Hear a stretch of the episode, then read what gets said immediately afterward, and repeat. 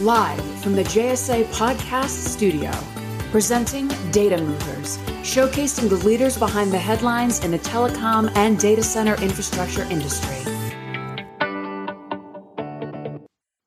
Welcome to our new podcast series, Data Movers. I'm your host, Jaymie Scotto Cutaia, founder and CEO of JSA.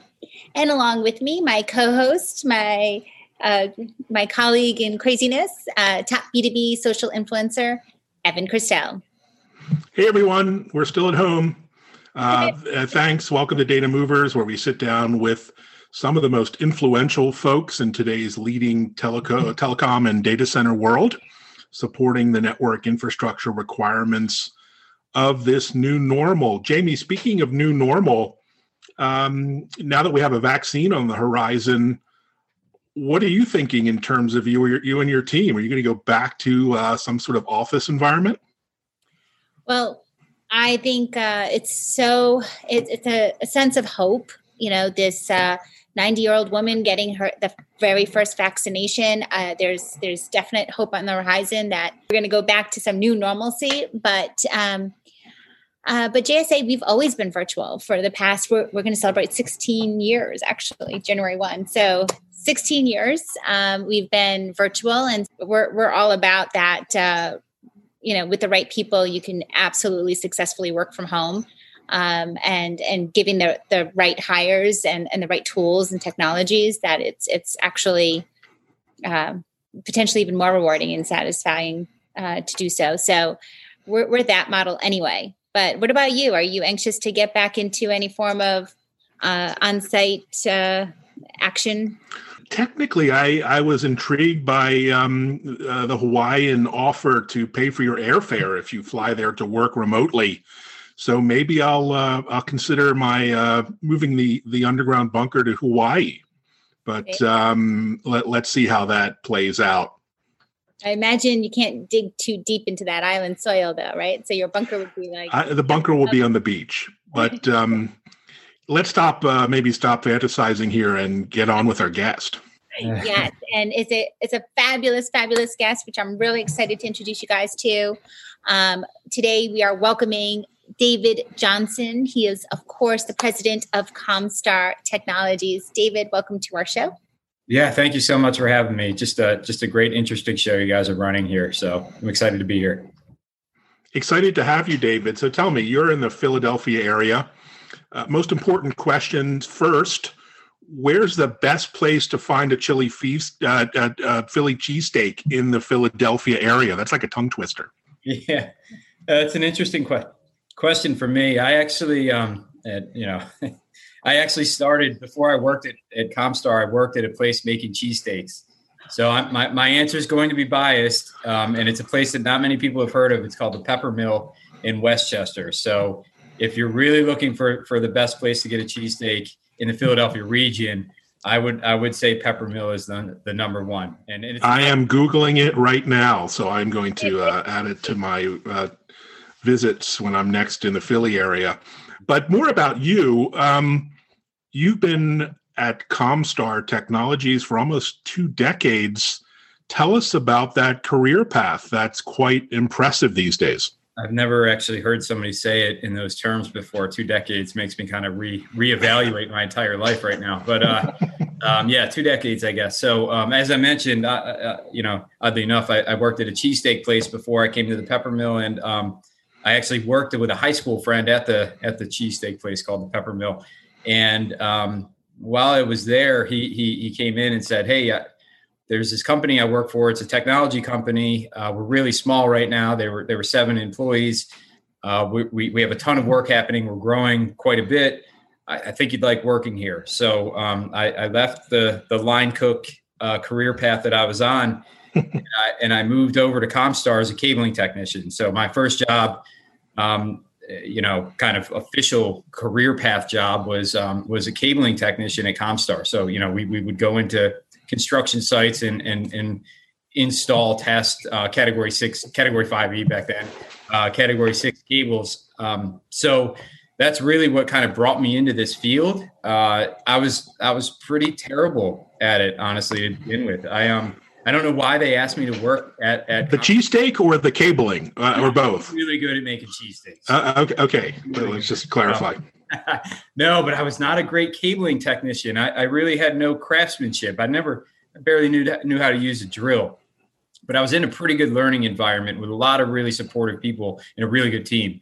So um, that's kind of where the journey began. And the thing I liked about what I was doing, um, you know, there was challenges to it. I was learning all the time, and it kept evolving. We would go, the size of the jobs would get bigger. The types of technologies we were we were involved with would change, and that that's just the way that I am. I like to continuously learn, and that that position really provided me that that opportunity. So um, I moved from, or not moved from, but you know, when you're an eight person company, everybody does everything. I mean, I, I, would, I would be in the field and then I would come back and, and manage the warehouse at night, clean everything up, organize it. Um, and then I, then I kind of moved a little bit more into the business side, but I was still in the field quite a bit. So uh, that at, I don't remember the timeline there, but let's just call it 2005, 2006. I got involved a little bit more in the client meetings, um, quoting projects, designing projects.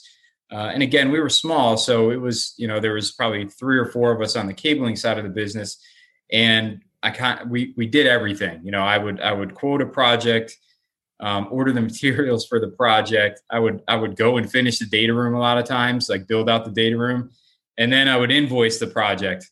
Um, so I I literally saw the entire um, cycle of a of a client experience and and internally operationally how these things work. So um, so over time we kept growing and that allowed us to um, and and at the same time we were growing on the telephony side of the business. So you know i was kind of growing the cabling what we ended up on the infrastructure side and the founder of the business was growing the telephony side. And we had a we never talked about it but we had a little competition going on to see who could who could kind of leapfrog each other.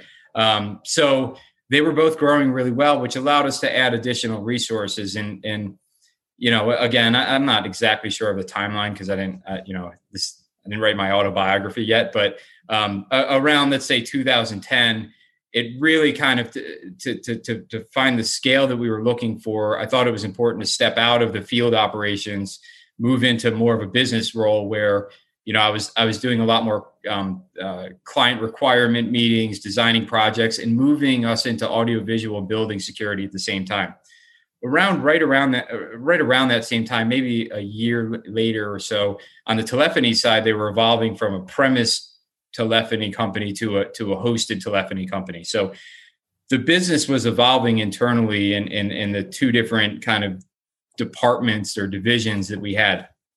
Um, so you know that that journey kind of led us to 2015 2016 and um, that's when the owner who had been in telephony since he was 19 years old was ready to move on and do some other things. So um, at that point uh, i took over uh, a, a, coo role and um, started running the operations of, of, of the business.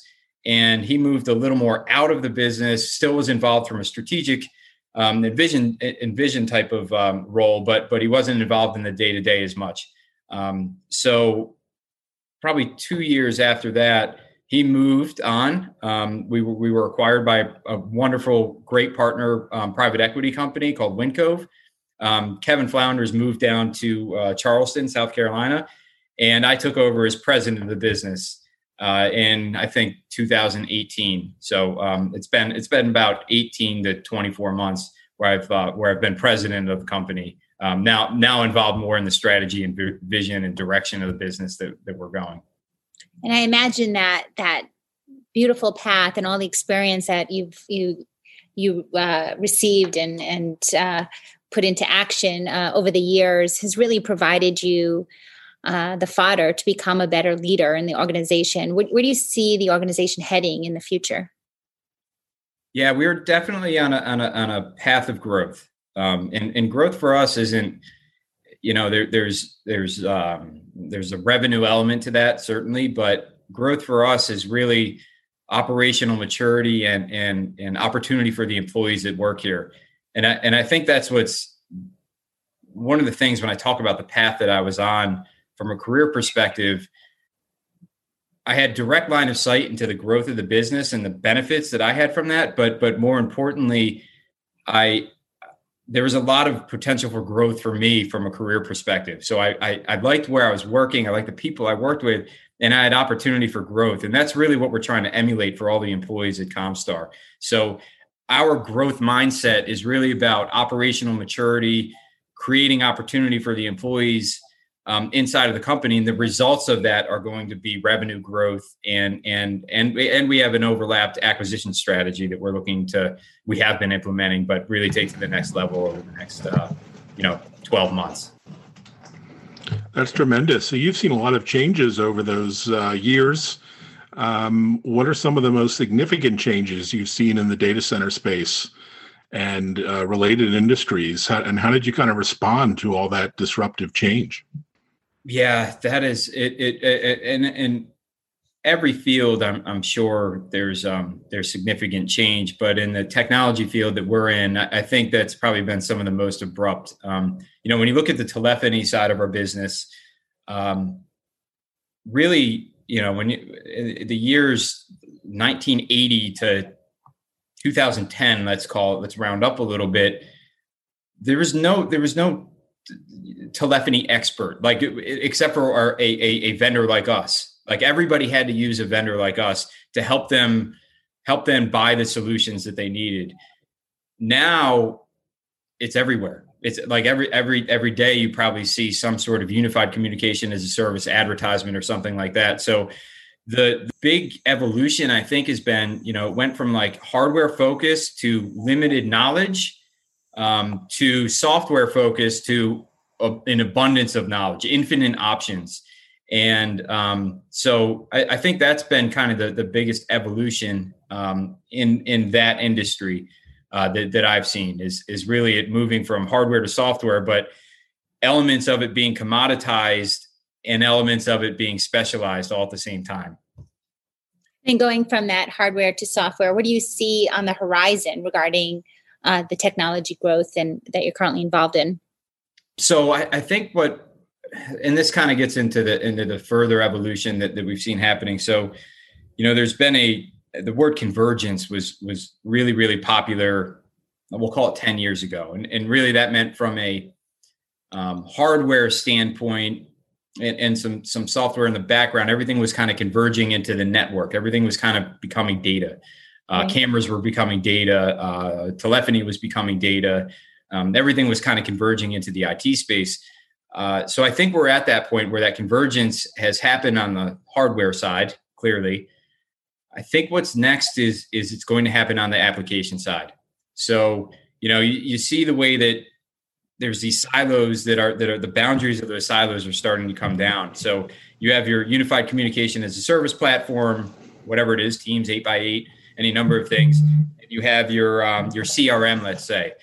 I think what we're going to start seeing is not just not just linking those two things together, but those two things literally overlapping. So they're one and the same. Whether you acquire them, you have two different bills, maybe that's fine. But really, really, you're going to see a true integration at the application layer, where it's not just that they they talk to each other; they literally exist as one from the from the end user experience. I think that's really what we're at the forefront of right now. Yeah, the old quote, software eating the world has become software is eating software. So it's, uh, you know, it really is a software driven world these days. Um, shifting gears, I know a big part of your success, any successful company, is great client relationships. Um, you've been successful in that. So, what's your philosophy? What can you share on how to build an amazing client relationship over time? Yeah, um, you know, as I as I kind of talked about that journey, and and as I was thinking about that journey, kind of reflecting on it, um, for whatever reason, premonition, luck, it, just an innate kind of thought, really early on. Again, for whatever reason, I, I I kind of pictured myself as an employee of our clients. And when I was on there, you know, I, I, I was barely in the office. I was almost out in the field I was probably out in the field 80% of the time. So it was really easy to kind of see it that way. But that really put me at a, at a perspective where I am, I am our client's employee, or, or at the time I was our client's employee. And that didn't just mean that I was there to do what they told me to do, but I was actually there to advise them and say, you know, I maybe I, I see what you're trying to do or what you're asking me to do, but what's the ultimate objective? um, I think that's the key is is is really really becoming an employee of your clients and and really advising them on on you know what whatever it is you know nobody knows better than us how to align their business objectives with technology solutions. That's really what we're experts at. So once you kind of consider yourself an employee of this client or potential client it becomes a lot easier to, to, to merge those two things together. So that's i would say really put yourself not just in your client's shoes but like you literally work there yeah, well said. Well said. We, we certainly try to do that here at JSA, and and this digital transformation has has enabled that too. Um, so it's funny how what you're doing uh, every day has really emboldened other uh, business models as well to uh, be their clients' uh, employee and partner. Um, now, to get to that rapid fire section, which I love, this is where we just throw out a, a, few phrases and questions for you, and you can just tell us the first thing that pops to your mind, pops into okay. your mind. Yeah. Uh, so, okay, David, do you have any pets? Yeah, I have a, a dog named Clark. Oh, Clark. Love it. How many cups of coffee do you have each day? One like clockwork, one 20 ounce coffee in the morning. You need to up your game here. Come on, this is uh, yeah, it's a coffee world. I'm one of those people that I could drink coffee at nine o'clock at night and go to sleep. So I don't know. I love it. Uh, when we already know this one, your first job. Well, uh, was it your first job, uh, cheesesteaks, or?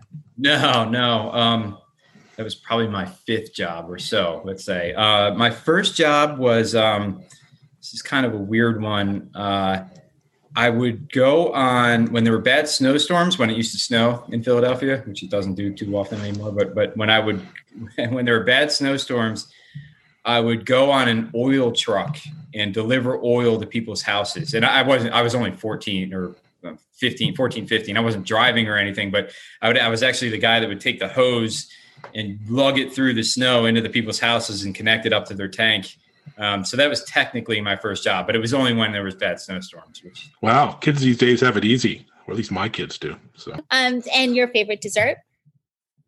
Oh man, um, I guess cheesecake. Seldomly cheesecake. Yeah, nice, nice.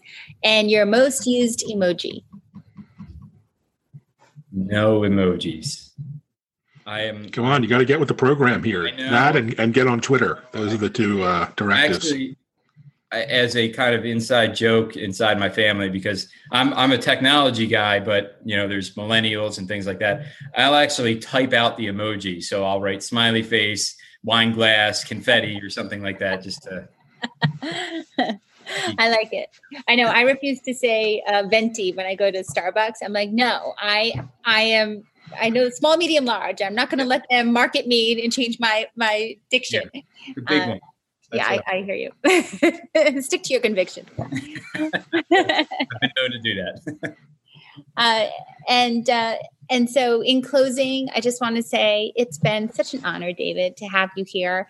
Your leadership over at Comstar has been extraordinary. We are so proud to see you uh, make those headlines that you've been making, um, and and your whole company just coming together, um, and especially during this crazy COVID world um, really making a difference and keeping those clients connected and um, and running so so efficiently thanks to your guidance.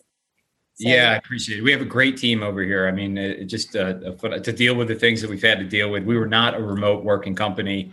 Um, we we made that transition in real time.